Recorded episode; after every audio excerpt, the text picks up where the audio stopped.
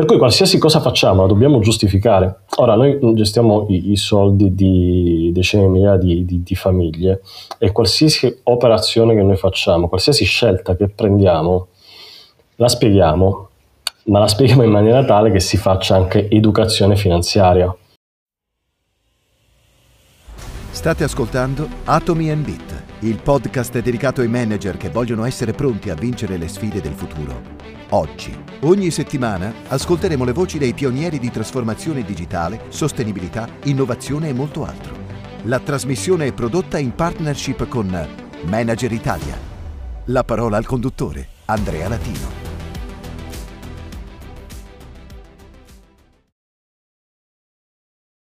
Benvenuti o bentornati all'ottavo ed ultimo episodio di questa quinta stagione di Atomi e Bit.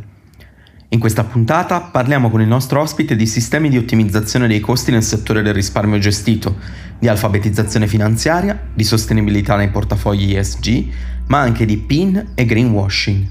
E ora la parola di Irene per l'introduzione.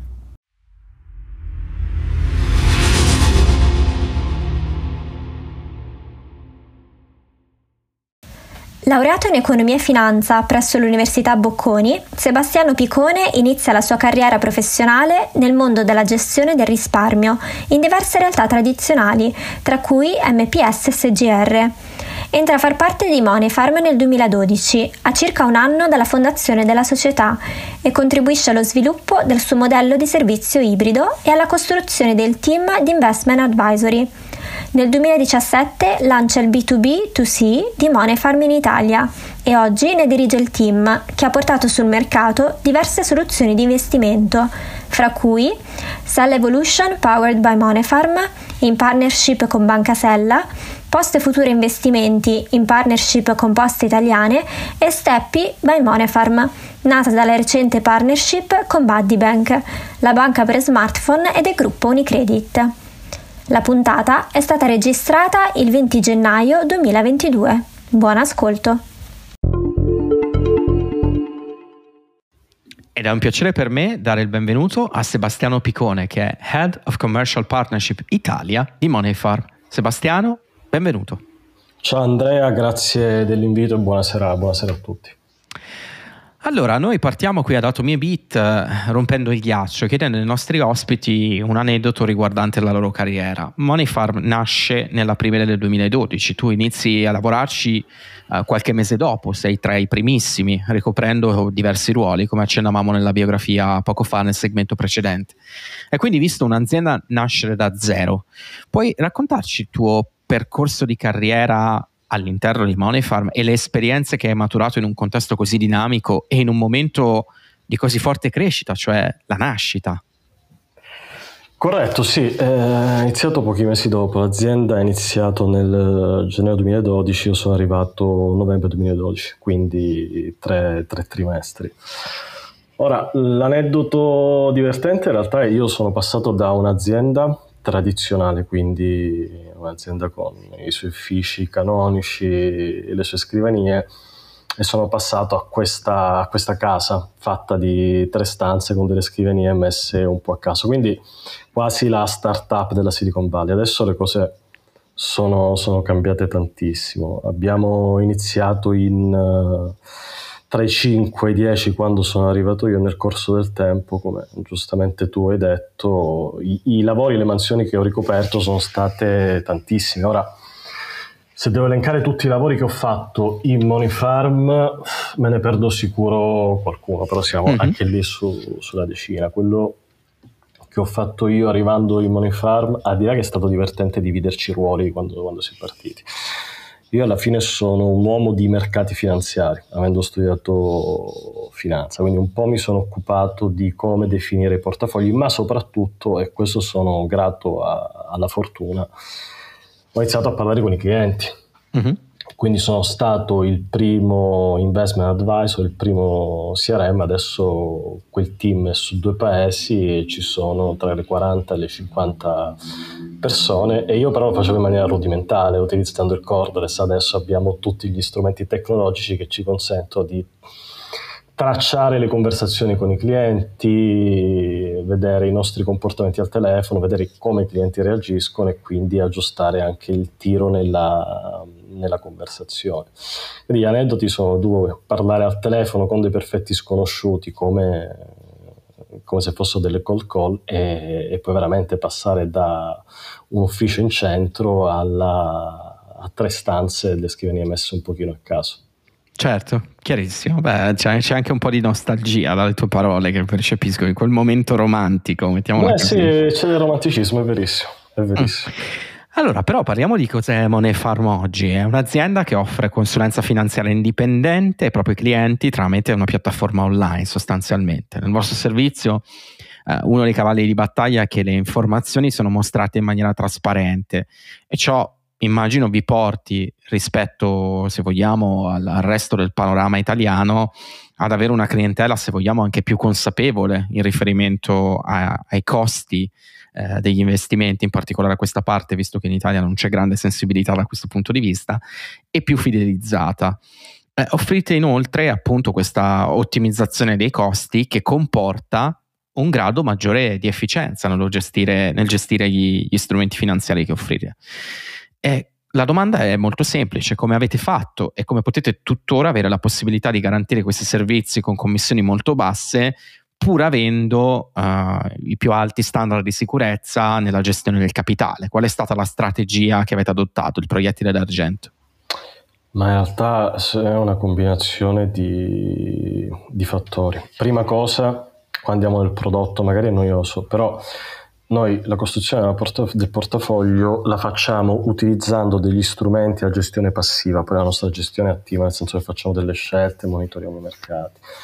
E sono gli ETF. Gli ETF. Mhm. hanno un costo interno di gestione che va dai 25 basis point, quindi 0,25% in giù. Uh-huh. Sono ETF che costano 7 basis point. Un ETF è la, composi- la replica di un mercato finanziario dove dentro inserisci gli strumenti o a campione o fai una riproduzione, una replica fedele effettivamente gli acquisti fisicamente, uh-huh. degli strumenti che sono quotati su quel mercato. Quindi l'ETF sul FTSE MIB ha i titoli quotati su borsa italiana. Certo. E quindi questa è una prima componente, nel senso che i costi sono bassi perché gli strumenti che utilizziamo sono bassi. E qua si collega il tema dell'indipendenza. noi siamo indipendenti, questo significa che il cliente paga noi. Uh-huh e noi rispondiamo solo al cliente. Può capitare uh-huh. che nell'industria del risparmio gestito il cliente paghi poco il distributore, ma il distributore sia pagato a sua volta dagli strumenti che consiglia al, uh-huh. al cliente. Questo con noi non accade, quindi il cliente ci paga la commissione di consulenza. Uh-huh e noi operiamo per il cliente. Quindi questo consente di abbassare i costi perché nel momento in cui io ti metto all'interno del tuo portafoglio dei strumenti che costano tanto, tu paghi tanto, in più devi pagare me distributore. Certo. E questo è il tema. Poi l'altro tema, visto che noi siamo alla fine un'azienda che ha fatto della digitalizzazione, il progetto d'argento sulla distribuzione del, della soluzione di investimento, noi utilizziamo tantissima tecnologia. Mm-hmm per uno abbassare i costi, poi seconda cosa in realtà è anche liberare tempo al capitale umano per fare cose più interessanti e lasciare la tecnologia fare il, i compitini. Certo.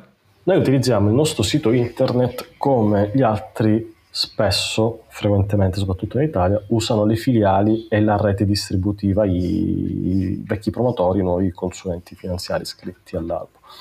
Ora, un sito internet, gli sviluppi che ci sono dietro, una piattaforma di consulenza che, come dicevi tu, deve essere sicura, nel senso costruita con tutti gli standard di sicurezza. I crismi, certo. Esatto.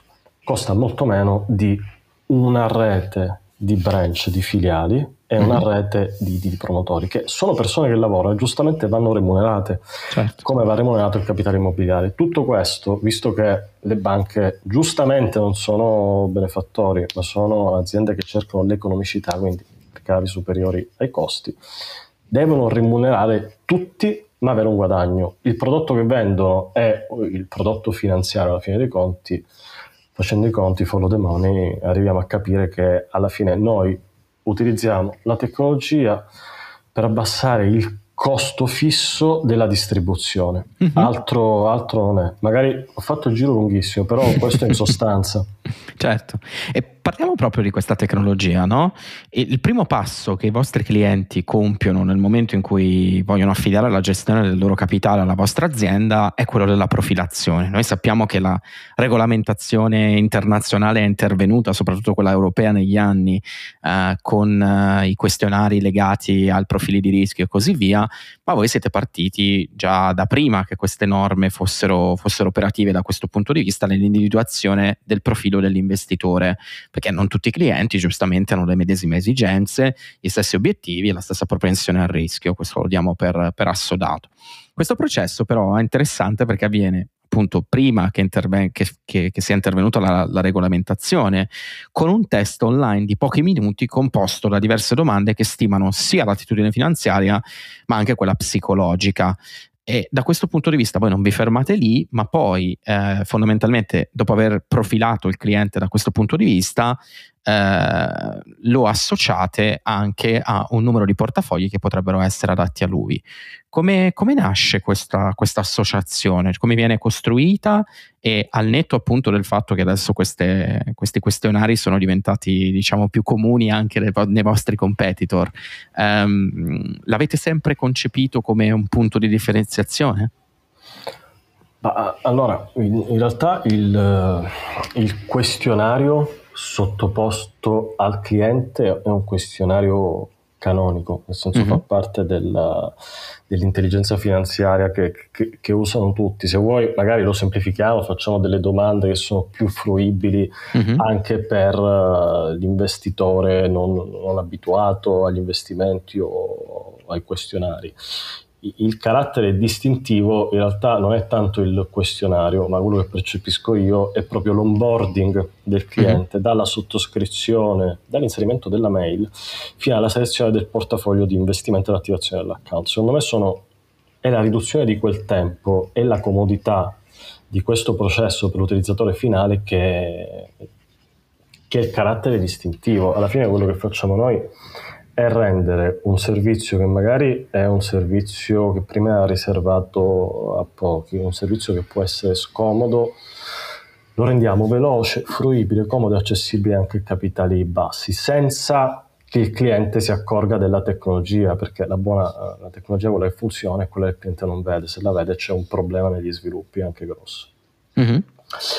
Il questione di profilazione, come dicevo, è un questione di profilazione che abbiamo sviluppato in collaborazione con una professoressa dell'Università Bocconi, quindi non è nulla di innovativo, l'innovazione sta in quello che ci sta dietro, ovvero l'algoritmo di profilazione, uh-huh. che prende queste 15-20 domande, 15-20 risposte del cliente, messe assieme mi riesce a creare il profilo di rischio del cliente in termini di avversione al rischio, come giustamente dicevi tu, da 1 a 6 i comportamenti psicometrici, chiamiamoli, mm-hmm. chiamiamoli, così, e poi la sua situazione finanziaria che è molto importante, quindi patrimonio, reddito, anche perché poi il passo successivo in questo onboarding, che senza questo non ha senso tutta la profilazione, è la selezione del portafoglio. La selezione del portafoglio non viene subito dopo il, il questionario, mm-hmm. tu la puoi fare continuando in autonomia, inserendo il tuo orizzonte temporale, la somma che vuoi investire e il, l'investimento ricorrente, hai delle scelte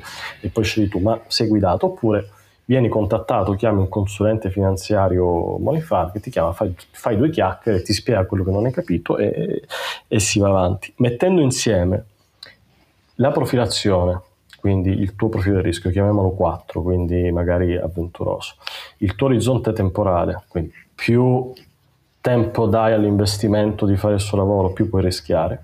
Certo. E poi inserisci la montata da investire. La montata da investire è importantissimo, sto dicendo una banalità, però tu non investi 50.000 euro, ma investi una quota parte della tua ricchezza in base a quello che prima avevi detto sul questionario.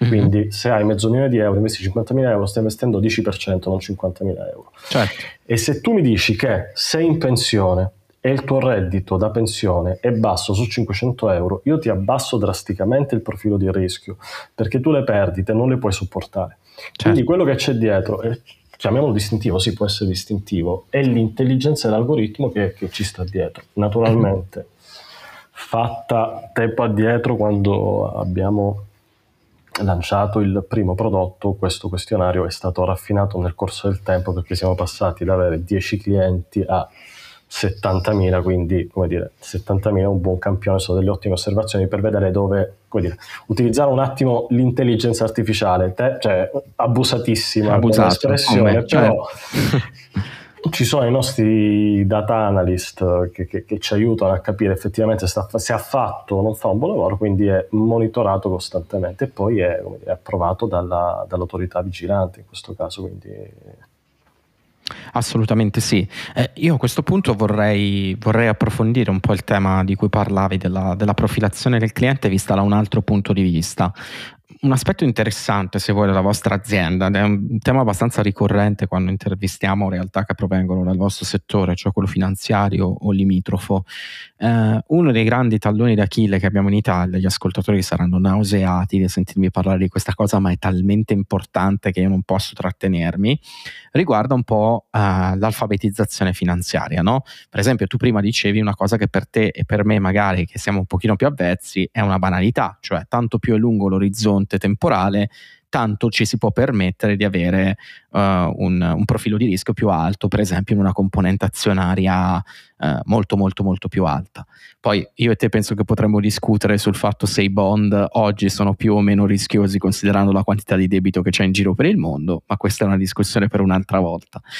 Detto questo, voi appunto uh, lavorate e date un contributo uh, all'alfabetizzazione finanziaria anche dei clienti. Dicevi prima, se il cliente qualcosa non ce l'ha chiaro, lo chiamiamo, glielo spieghiamo anche in maniera, in maniera semplice. Però avete fatto anche altro, avete creato degli ebook, un glossario della finanza accessibile un po' a tutti, alcuni white paper, degli approfondimenti che non sono soltanto dei materiali, diciamo, di, di avvicinamento del cliente dal punto di vista delle vendite o del marketing, ma vanno proprio nella direzione dell'alfabetizzazione finanziaria. Quando avete creato questi materiali, avete inquadrato un'utenza specifica per ogni tipo di risorsa, magari targetizzandola a seconda del livello di rischio dello strumento, o avete creato qualcosa che pensavate potesse raggiungere un, un parterre di pubblico un po' più eterogeneo? Chiaro, Beh, ti, ti, voglio darvi una buona notizia. Negli mm-hmm. ultimi dieci anni l'alfabetizzazione finanziaria in Italia è migliorata. Beh, o male. per fortuna è migliorata, si è fatto tanto, noi abbiamo fatto tanto, tantissimi dell'industria hanno fatto delle, delle ottime cose, delle ottime iniziative.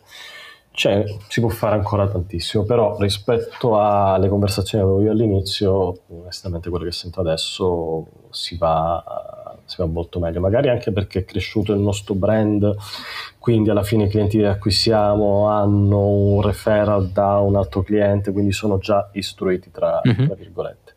La nostra base clienti è, è, cambiata e continua a cambiare. Quello che noi facciamo, che, che va veramente dagli ebook alla produzione video, sono targetizzati naturalmente per, nostro, per, i nostri investitori tipo, che non, sono, non è uno non, e non sono pochi, quindi sono veramente tante, tante tipologie. Naturalmente devono accettare il fatto che non ci sono pasti gratis e che quindi il rendimento mm-hmm. in qualche modo comporta, comporta, dei rischi. Quindi sì, eh, sono, sono fatti in maniera tale che possiamo nel migliore dei modi spiegare il nostro lavoro quasi a tutti. Mm-hmm. Ora, noi siamo una realtà che vive della, della comunicazione intesa come internet, quindi siamo veramente reputazionalmente aperti a tutto. Quindi tutte le informazioni che noi produciamo vengono condivise, qualsiasi cosa che noi facciamo è comunque controllabile, ma è giustissimo, ci fa anche piacere il nostro business model. Uh-huh. Per cui qualsiasi cosa facciamo la dobbiamo giustificare. Ora, noi gestiamo i, i soldi di decine di migliaia di, di, di famiglie e qualsiasi operazione che noi facciamo, qualsiasi scelta che prendiamo, la spieghiamo, uh-huh. ma la spieghiamo in maniera tale che si faccia anche educazione finanziaria perché non facciamo le robe, le robe a caso, ma dietro c'è, ci sono delle logiche, c'è uno studio per cui l'importante secondo me in qualsiasi cosa che tu produca, dalla mail sul ribilanciamento, l'ultimo ribilanciamento dei portafogli, al video dell'importanza di investire perché l'inflazione ti erode il potere d'acquisto del capitale, viene fatta in maniera fruibile per, per i più. Mm-hmm. Altrimenti veramente lo riservi una nicchia e, l'audience si riduce tantissimo, ma non è fruibile, non è intelligibile per tutti. Certo, chiaro. Um, io a questo punto ti vorrei fare una domanda sulla, un po' sulla natura dei vostri portafogli. No? Anche nei, nel mondo dei servizi finanziari nei, negli ultimi dieci anni, da quando c'è Monifarm, ehm, c'è stata una grande crescita uh, dei portafogli ESG. A fine 2020 li avete introdotti anche voi. I portafogli ESG sono quelli uh, che dovrebbero rispondere a requisiti ambientali, sociali e di governance, cioè che portano uh, ulteriori parametri nell'analisi dei, dei, titoli che vengono offerti all'interno del portafoglio secondo dei, cri- dei criteri che non si limitano soltanto a quelli della profittabilità. Uh, se sembrano degli investimenti di nicchia, uh, è solo un'apparenza. Basta pensare che tra il 2018 e il 2019 i flussi annuali in fondi ESG in Europa sono passati da 53 miliardi a 128 miliardi di euro. Uh, quali sono i criteri che adottate per selezionare i portafogli ETF evitando il green social washing, cioè quando le aziende si danno, prendono un po' di vernice verde se la danno addosso e dicono che sono diventati sostenibili, o si da, prendono un po' di vernice rosa, se la danno addosso e dicono che sono diventati socialmente responsabili. Come evitate un po' la trappola? Allora, considerate che il, innanzitutto i portafogli che noi costruiamo partono sempre da una logica finanziaria che non esclude la, la, la, la logica ESG per nulla, è semplicemente da inserire sopra. Noi abbiamo un modello di selezione degli ETF, un modello di, di screening proprietario da un punto di vista finanziario, di qualità del, dello strumento, di qualità dell'emittente e, e via discorrendo. Una volta costruito questo modello, il portafoglio, la selezione ESG viene fatta on top. Uh-huh. Io specifico questo perché alla fine noi selezioniamo gli ETF, non selezioniamo le singole società, quindi stiamo attenti a come viene costruito l'ETF, quali politiche l'ETF provider, quindi la casa di, di gestione, che può essere Deutsche Bank, BlackRock, Vanguard, bravissimo, UBS, uh-huh. X. Come li costruisce? Quindi cosa tiene in considerazione? Abbiamo diversi, diversi criteri che di fatto ci fanno vedere uno come selezionare le aziende, quindi si parte sempre dal, dal rating MCI, mm-hmm. poi come tengono in considerazione gli aspetti sociali, vedi le aziende in portafoglio se sono in linea con il Global Compact piuttosto che con l'International Labour Organization, quindi con i principi che sono stati espressi. Poi se c'è uno screening sulle aziende i cui fatturati sono impattati positivamente dalle emissioni di CO2 e se mm-hmm. quelli vengono di fatto screenati negativamente e, ed eliminati. E poi in realtà una, una cosa molto interessante che sta prendendo dire, è sempre, sempre più, sì, mm-hmm. sì, sempre più importante al di là della costruzione dell'ETF, quindi della selezione delle aziende all'interno del, del portafoglio dell'ETF, è proprio come si comporta l'ETF in fase di attivismo, quindi qua, come e se esercita il voto, perché di fatto le case di produzione, di emissione degli ETF alla fine sono degli azionisti delle aziende che hanno in portafoglio, quindi è interessantissimo. Cerchiamo, cerchiamo di spiegarlo un po' meglio questo concetto di attivismo. Bah, semplicemente l'azienda che costruisce l'ETF alla fine compra le azioni di quelle aziende che ha in portafoglio, che ha all'interno dell'ETF. Mm-hmm. Quindi di base diventa socio e ha un potere di voto all'interno del board dell'azienda. Mm-hmm. A noi, come ulteriore screening, che secondo me è una delle parti più interessanti, interessa a sé l'ETF provider, quindi l'emittente di turno, esercita quel voto mm-hmm. e come lo esercita? Se l'esercita facendo pressione sui principi ESG. Secondo me questo per evitare il, il greenwashing, il social washing, è la parte proattiva più interessante. Mm-hmm. E, e secondo me lì alla fine cambia tra un ETF e l'altro, perché poi la qualità degli ETF SG sta sempre salendo di, di più. E queste politiche secondo me sono molto interessanti da tenere in considerazione. Cioè di fatto voi andate a considerare se eh, questi grandi provider di ETF quando sono nel board delle aziende si comportano un po' di più come quei fondi edge attivisti di cui ogni tanto sentiamo parlare, eh, che si mettono di traverso nei board delle grandi aziende petrolifere e giustamente poi li spingono verso determinate direzioni di business piuttosto che altre, corretto? Esatto, si esercitano il proprio voto andando nella direzione ESG piuttosto che no. Ok, questo è molto molto interessante. Io ho un'ultima domanda per te, caro Sebastiano, che è un po' la più difficile. Uh, questa domanda noi la chiamiamo Actionable Insight qui ad Atomy Beat, cioè una domanda in cui ti chiediamo dei consigli pratici, tre in particolare, che tu ti senta di dare agli altri manager o futuri tali che ci ascoltano, perché non abbiamo soltanto i manager e i dirigenti, ma ci sono anche dei ragazzi giovani che magari lo vorrebbero diventare e che pendono in questo momento dalle tue labbra. Tu hai lavorato in diversi ruoli nel settore della finanza per tutta la tua carriera, con un focus negli ultimi anni in area commerciale. Quali sono i consigli che ti sentiresti di dare, i tre consigli pratici che ti sentiresti di dare a chi cerca eh, appunto di fare dei passi avanti nel proprio lavoro, nella propria azienda, tenendo in conto appunto questi due ambiti, finanza e ambito commerciale?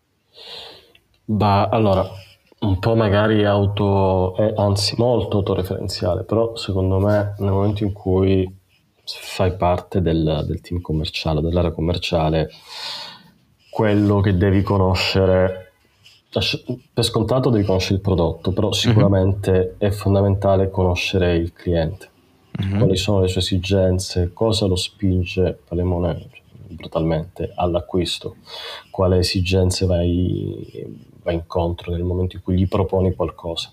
Quindi mm-hmm. secondo me è fondamentale conoscere il cliente, le sue esigenze, i suoi, i suoi comportamenti. Non sto parlando di dossieraggio, però insomma, conoscere con chi, con chi devi parlare. E poi in realtà al di là del eh, commerciale e, e, e, finanza, visto che siamo alla fine nel pieno di un'era della digitalizzazione, secondo me è veramente tenere importante la considerazione della tecnologia. Mm-hmm. La tecnologia che viene usata anche di chi è commerciale. I ragazzi che lavorano nel nostro team commerciale usano dei gestionali CRM che sono fondamentali ormai. Uh-huh. Come, come, dicevo prima, la tecnologia la, la, dobbiamo usare a supporto delle decisioni umane, non è un sostituto. Uh-huh. È semplicemente un, un velocizzatore di task che sono a basso valore aggiunto. Uh-huh. Quindi capire dove focalizzarsi in termini di attività ad alto valore aggiunto, anche pro futuro, perché magari tante cose saranno, saranno, saranno sostituite. E poi uh-huh.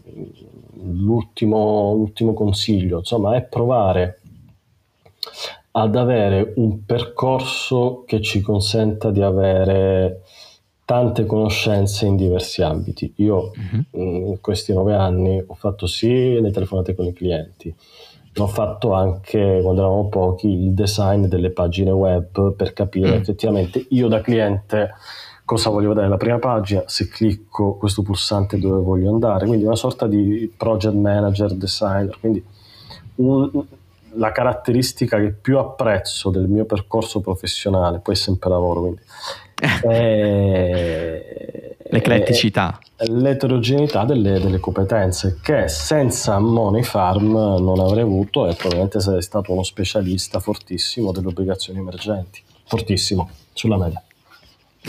Ok, sei stato chiarissimo Sebastiano. Allora, io ti ringrazio per il tempo che hai voluto dedicare sia a me che al pubblico, naturalmente. Mi riservo, come per tutti gli ospiti, di uh, risentirci magari in un prossimo futuro, quando mi racconterai l'evoluzione del, di Money Farm e del, e del tuo percorso di carriera. Ti ringrazio ancora una volta e ti auguro un'ottima serata. Grazie a te, buona serata a tutti, è stato, è stato un piacere. Grazie mille. Grazie per aver ascoltato la trasmissione. Per contattarmi scrivetemi ad andrealatino.icloud.com. Se questa puntata vi è piaciuta, iscrivetevi al podcast tramite Apple Podcast, Spotify, Google Podcast o da qualunque altra piattaforma da cui ascoltate i podcast per non perdere nessun'altra puntata. Vi saremmo davvero grati se ci lasciaste una recensione su Apple Podcast. Ci aiuterete così a raggiungere un pubblico più ampio. In alternativa, potete consigliare la trasmissione ad un amico o ad un collega. Lo show è prodotto in partnership con Manager Italia. Un ringraziamento ad Enrico Pedretti e a tutta la sua squadra, ad Andrea Piovan che ci ha prestato la sua voce per la sigla e a Muriel Di Dio. Questo è Atomi e Bit, il podcast per i manager che vogliono vincere le sfide del futuro oggi. Alla prossima puntata!